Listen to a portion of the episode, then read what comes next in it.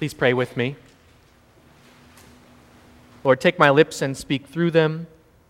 Take our minds and think with them. Take our hearts and set them on fire with love for you. We pray all of this in the name of Jesus Christ our Lord. Amen. Please be seated.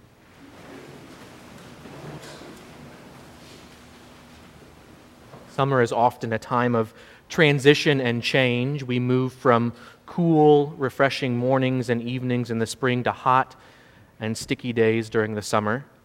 If you're working or in school, then maybe you transition to a, a slower work day, maybe fewer hours. Hopefully, you find some time to get away for rest and relaxation. Maybe you personally are experiencing some sort of transition or change in your personal life, the loss of a loved one, an unexpected illness, a new and exciting job opportunity. Transitions are common during this time of year. Here at St. John's Church, we're experiencing transition in a number of ways. We switched to our summer schedule a number of weeks ago, and Sunday mornings feel a little bit quieter without our 9 and 11 o'clock services. Those of us on the staff are preparing for a big transition later this summer when we move out of the parish house in August for several months as that building is renovated and given new life. And our congregation experiences a, a, significant transition today as we say goodbye to one of our priests, Sarah Miller, and her family. Uh, Sarah and her family, as most of you know, leave us after today to move down the road a ways into Virginia as they transition to new roles in the church and at home. And it's been a great privilege for me to get to work with Sarah uh, these past three years, and I know that I speak for many of you all when I say that we will miss Sarah's calm and non anxious presence. I will miss conversations that I have with her from week to week in the offices, and I know that we all wish you and Chris and Peter the very best as you begin your new endeavors. Dr. James Ryan, the Dean of the Harvard Graduate School of Education, said last year in a commencement speech that there are, uh, there's a list of essential questions that each person should, should ask him or herself during times of transition and change. He says that when we start something new or begin a new phase in our lives, that we should think about these various questions. And he lists five different questions, and I'd encourage you to go to the Harvard website and listen to his, his excellent commencement speech. But the two questions that jumped out at me uh, as, he were, as he was giving that speech were these. The first question was, What really matters? And the second question is, How can I help? What really matters, and how can I help? He says that these are really important questions during times of transition. Dr. Ryan says that when we ask ourselves the question, what really matters to me or what really matters to us, then we get to the heart of our own personal motivations and convictions. This question, he says, helps us to get to the very heart of our life. The second question, how can I help, is, he says, the base of all good relationships with other people. Ryan says that how we help matters as much as that we do help. He says that when you ask someone, How can I help you? then you're starting from a place of humility and asking for direction. He says that you're recognizing that others are experts in their own lives and that they can help you as much as you can help them. What really matters and how can I help? I was thinking about Dr. Ryan's commencement speech as I started to read this text for today. It seems to me that Jesus gives us some answers to both of those essential questions in today's gospel reading from Matthew as he, as he talks with those first disciples who are experiencing change and transition in their own lives.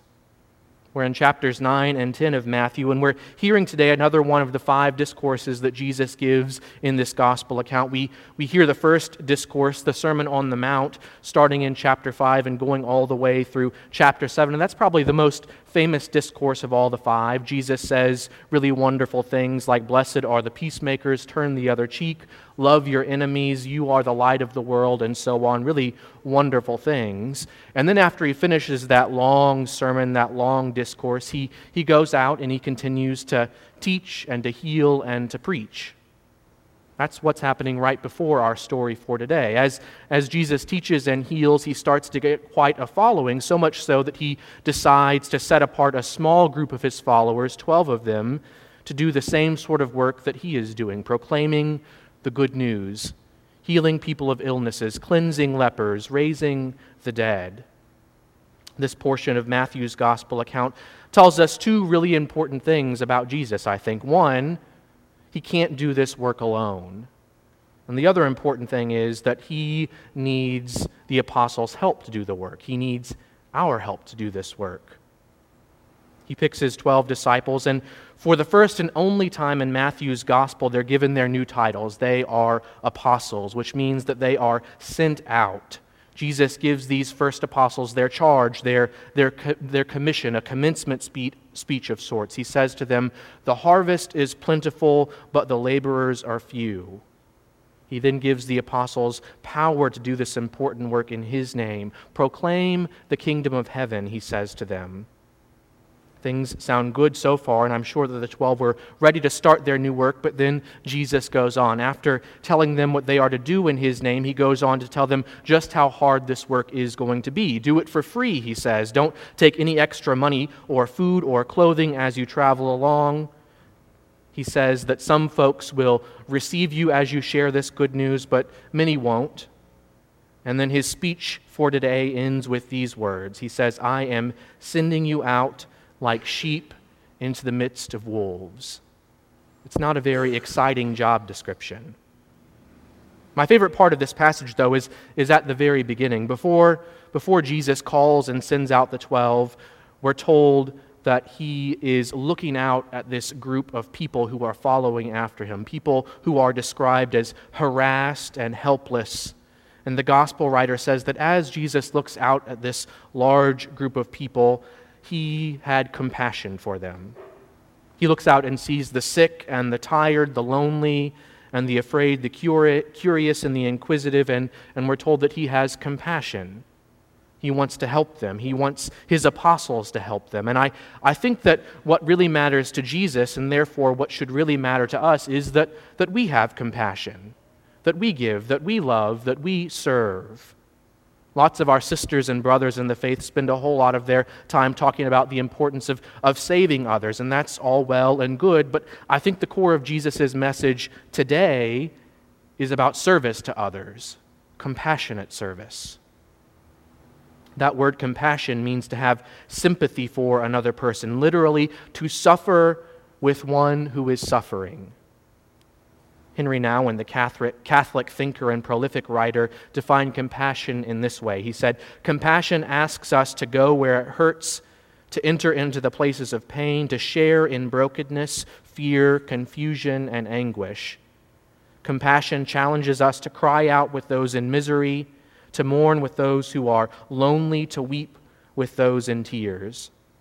Compassion requires us to be weak with the weak and vulnerable with the vulnerable.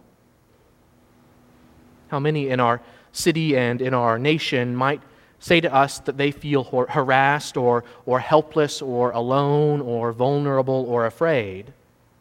How many in our very church, in our own families, might say, the same thing to us if given the opportunity to open up and share their worries. Maybe it's a family dealing with an unexpected illness and the prospect of losing someone they love. How, how can we help them? Maybe it's an undocumented person worried that if they leave the house to go to work or to go to the grocery store or even to come to church, that they might be picked up and deported, separated from those that they love. How, how are we called to help those people? Our work as apostles is to constantly be asking how we can help, how we can offer relief, how we can heal in Jesus' name. That's, that's what the first apostles were sent out to do, and that's what we are called to do in our day. I love the prayer that Father Mychal Judge wrote many years ago. Judge, in case you don't remember, was a, a Catholic priest and a chaplain for the New York City Fire Department, and he was a, a person of great faith and great compassion. When the two planes hit the World Trade Center on September 11th, Judge rushed to ground zero to offer prayer and to offer aid to those who were injured. And as the South Tower fell just before 10 a.m. that morning, he was, he was struck by a piece of debris and killed. He was later recognized as victim 0001, which marked him as the very first official victim of the September 11th attacks. The prayer that he wrote long before September 11th is one that I've, I've grown, grown quite fond of. And it's, it's a prayer that I've used uh, in my own personal life during times of discernment and transition and change. This is what Judge wrote.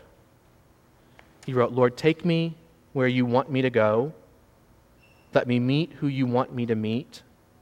Tell me what you want me to say, and keep me out of your way. Today, Jesus gives us our charge, our commission as apostles. He calls us to go out into our church, to go out into our community, to go out into the world, to help and to offer hope to those who are hurting or harassed or marginalized. It's a reminder that what really matters and the way that we can really help others is to offer compassion. May we be taken wherever it is our Lord wants us to go. May we meet whoever it is our Lord wants us to meet. And may we trust that we've been given the right words to say as we go out into the world. Amen.